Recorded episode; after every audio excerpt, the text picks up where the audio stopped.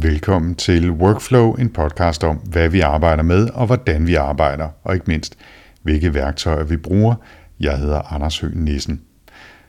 Og denne episode, ja, det er den anden af fire sommerepisoder af Workflow, hvor jeg ikke har gæster på besøg, men til gengæld får afløb for at fortælle nogle af mine egne tips om ting, jeg bruger i hverdagen, har været glad for at bruge, hvad enten det nu er podcast, jeg lytter til, som i den første sommerepisode, eller det er apps, eller hardware, eller noget helt fjerde. Og det er altså lidt kortere episoder, hvor det efterhånden har vist sig at være kutyme, at jeg taler et eller andet sted i størrelsesordenen halvtreds til halvfjerds minutter med mine gæster i de sædvanlige episoder, som jeg håber, man har lyttet til og været glad for. Ja, så bliver de her lidt kortere. Den om podcast, den, ja, den sneser op over kvarteret, tror jeg, men den her, den bliver nok kun fem til ti minutters tid.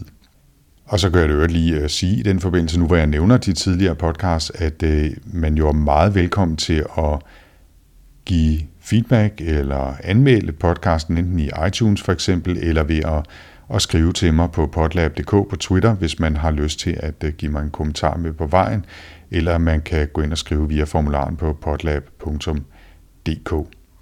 Men altså til, til denne uges anbefalinger i sommer workflow nummer to, og det er fra hardwareverdenen, men ikke så meget digitale dimser, mere sådan accessories, kan man sige. Den første er relevant nok, tror jeg, for nørder, men har, der er nærmest ikke noget digitalt element i det. Men jeg er jo glad for at drikke og brygge kaffe, og har været igennem en djævelsk masse forskellige kaffebrygger gennem årene. En af de bryggemetoder, jeg er blevet gladest for, og i hvert fald den, jeg bruger oftest, det er Hario tragte og filtre. Og øh, ja, det er ganske almindelig gemen filterkaffe, men, øh, men lige med den der snært af tragtene er designet en lille smule anderledes, og selvfølgelig kræver nogle specielle filtre, fordi hvis det ikke er specielt og smart og lidt småpeberet, jamen så er det jo ikke en rigtig hobby.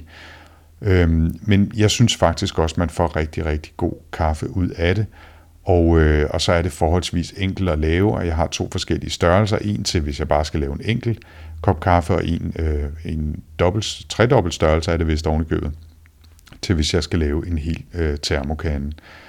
Og øh, dem er jeg blevet rigtig glad for og bruger dem i mange forskellige sammenhænge, og selvom jeg også er super glad for min AeroPress og har haft en fin Bodumbrygger og øh, har selvfølgelig har været igennem forskellige former for stempelkander og så videre, jamen så er det altså, og har det været de sidste fire fem år, min har jo tragt, jeg vender tilbage til, og på et eller andet tidspunkt, så får jeg også trykket på knappen og købt den rigtige Hario-kedel eller en Bonavita-kedel, som er de der specielle kaffebrygningskedler, som har sådan en lang svane, tynd svaneagtig tud.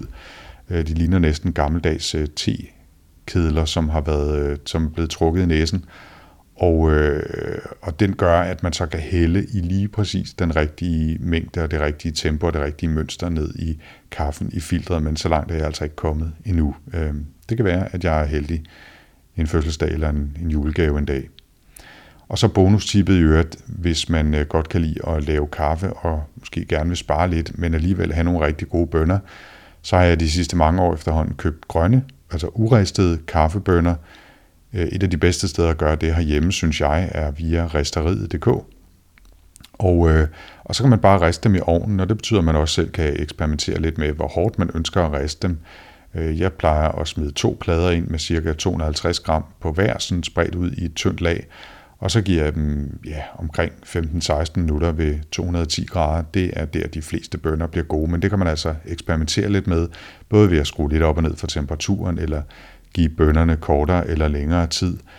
Jeg vil nok sige, at hvis man mest er til espresso, så er det en god idé at sørge for, at der er virkelig god udluftning, fordi det begynder altså at ryge, hvis man skal riste bønnerne hårdt og typisk gøre dem ekstra gode til, til espresso. Så, så der vil jeg nok anbefale, at man har gennemtræk, eller, eller måske køber sig en... en en ristemaskine og sætter den ud på altanen eller i haven, eller hvad man nu har adgang til. Men altså, ja.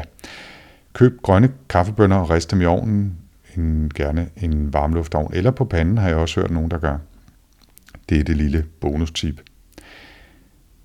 Tip nummer to i sommer workflow her, det er Beats X hovedtelefoner, som er de første hovedtelefoner fra Apple ud over deres egen hvad hedder det, Airpods, som kommer med den her lille W et chip, som gør, at de øh, nemt kan pares med en, en Mac eller en iPhone eller en iPad.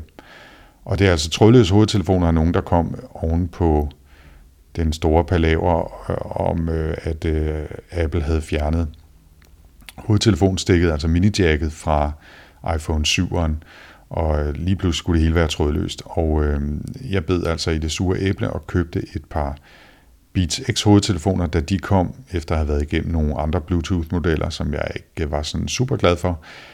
Og selvom de var peberede, de her Beats X, jeg tror de kostede i størrelsesordenen elleve hundrede, noget af den stil, elleve tolv hundrede, så er jeg faktisk blevet rigtig, rigtig glad for dem, og øh, de holder heldigvis rigtig godt.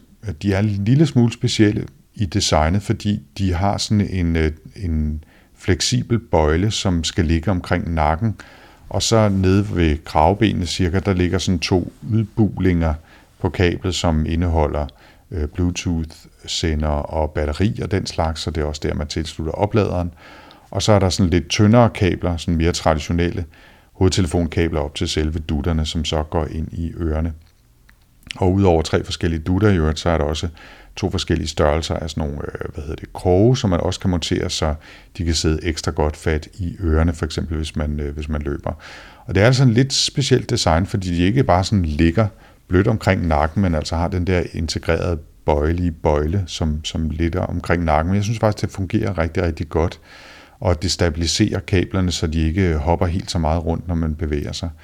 Og så lyder de ganske okay. Altså det er jo Bluetooth, og, og det er ikke sådan nogle store øh, dyre over hovedet, øh, øh, hovedtelefoner. Men for mig fungerer det rigtig fint. For det første, fordi jeg halvfems procent af tiden bare hører podcast i dem alligevel. Øh, og for det andet, fordi de faktisk er en ganske udmærket kvalitet, og i hvert fald for mig lukker rimelig godt af for, for udefrakommende støj, så, så lydkvaliteten bliver, bliver ganske udmærket. Så Beats X hovedtelefoner. Og det sidste tip i denne her omgang, det er virkelig indforstået og for podcastnørder, men jeg har jo været igennem turen her det sidste halve års tid, hvor jeg har forsøgt at opbygge mit, mit firma, der hedder Podlab, og, og begyndt at producere nogle flere podcasts, både for andre og private podcasts, altså som denne her Workflow-podcast. Jamen der er jeg begyndt at kigge lidt på udstyr, og en af de første ting, jeg kastede mig over at købe, det var, jeg havde nær sagt selvfølgelig, en optager og en mikrofon. Og jeg var igennem en hel røvfuld af forskellige mikrofoner til test. Jeg havde et par stykker i forvejen, og jeg var inde forbi four Sound, og de var virkelig søde til at sælge mig mikrofoner og give mig rigtig gode anbefalinger. Så var jeg hjemme og prøve dem, og ah, så synes jeg måske ikke lige, at de passede helt, eller lød godt nok med min stemme, eller måske så tog de lidt for meget rumstøj ind, eller hvad det nu var. Og så gradvist, så fik jeg sådan arbejdet mig igennem kataloget, og fik hele tiden byttet, hvad jeg nu havde købt og testet, til dyre modeller af en eller anden grund.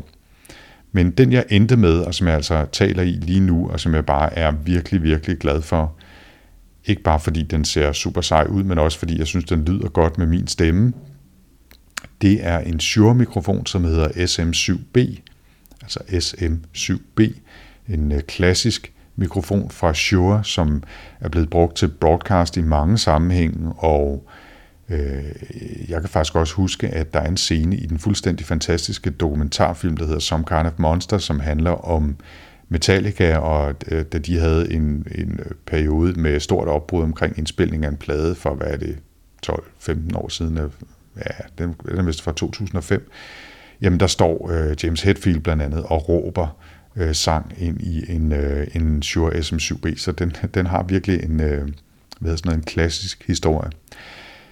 Det som så er min udfordring, øh, og som er den lille, hvad hedder sådan noget, arbejderbej ved, ved S M syv B her, det er, at den ikke har nogen øh, sindssygt høj udgangs, øh, udgangsniveau, og da op, den optager, jeg bruger en Zoom H fem, heller ikke har har virkelig meget preamp-forstærkel øh, i sig, jamen så har jeg været nødt til at købe det, der hedder en Cloudlifter, som er sådan et lille stykke hardware, en lille blå kasse på størrelse med, ja, det ved jeg ikke, den er vel ti gange tre gange tre centimeter, øh, som løfter lydniveauet fra S M syv B'en. Mikrofonen ca. femogtyve decibel fuldstændig uden støj, og gør altså, at, øh, at indgangssignalet til Zoom-optageren bliver, bliver mere rent, fordi hvis man skal skrue helt op for den og, og sidde og råbe lidt ind i mikrofonen for at få et lydniveau, der er højt nok, så får man altså sådan lidt bundsusen, og det undgår man ved at bruge den her Cloudlifter. Men det gjorde så altså lige mikrofonen øh, femogfyrre procent dyrere, end den var i forvejen, men, øh, men det er altså prisen, jeg har valgt at betale, fordi jeg synes, at den her Shure S M syv B var rigtig lækker at høre på. Og det håber jeg selvfølgelig også, at, at I synes derude, også de gange, hvor jeg så er nødt til at sidde i min lille intermistiske skabsniche-studie, hvor, hvor tingene måske øh, brummer lidt, eller hvis man kan høre busserne i baggrunden her.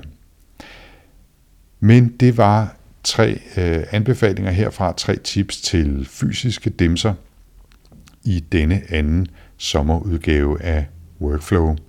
Jeg håber, I nød det. Jeg håber, I fik noget ud af det, og så håber jeg, at I lytter med også på de næste to sommerudgaver, og selvfølgelig også på den efterårssæson af Workflow-podcasten, som jeg allerede er godt i gang med at planlægge. Og jeg kan fortælle, at i næste uge, der kommer det til at handle mere om podcastanbefalinger, og den fjerde sommerudgave, den tredje august, ja, det kommer til at handle om apps. Lige nu er der bare tilbage at sige på genhør. Tak for denne gang.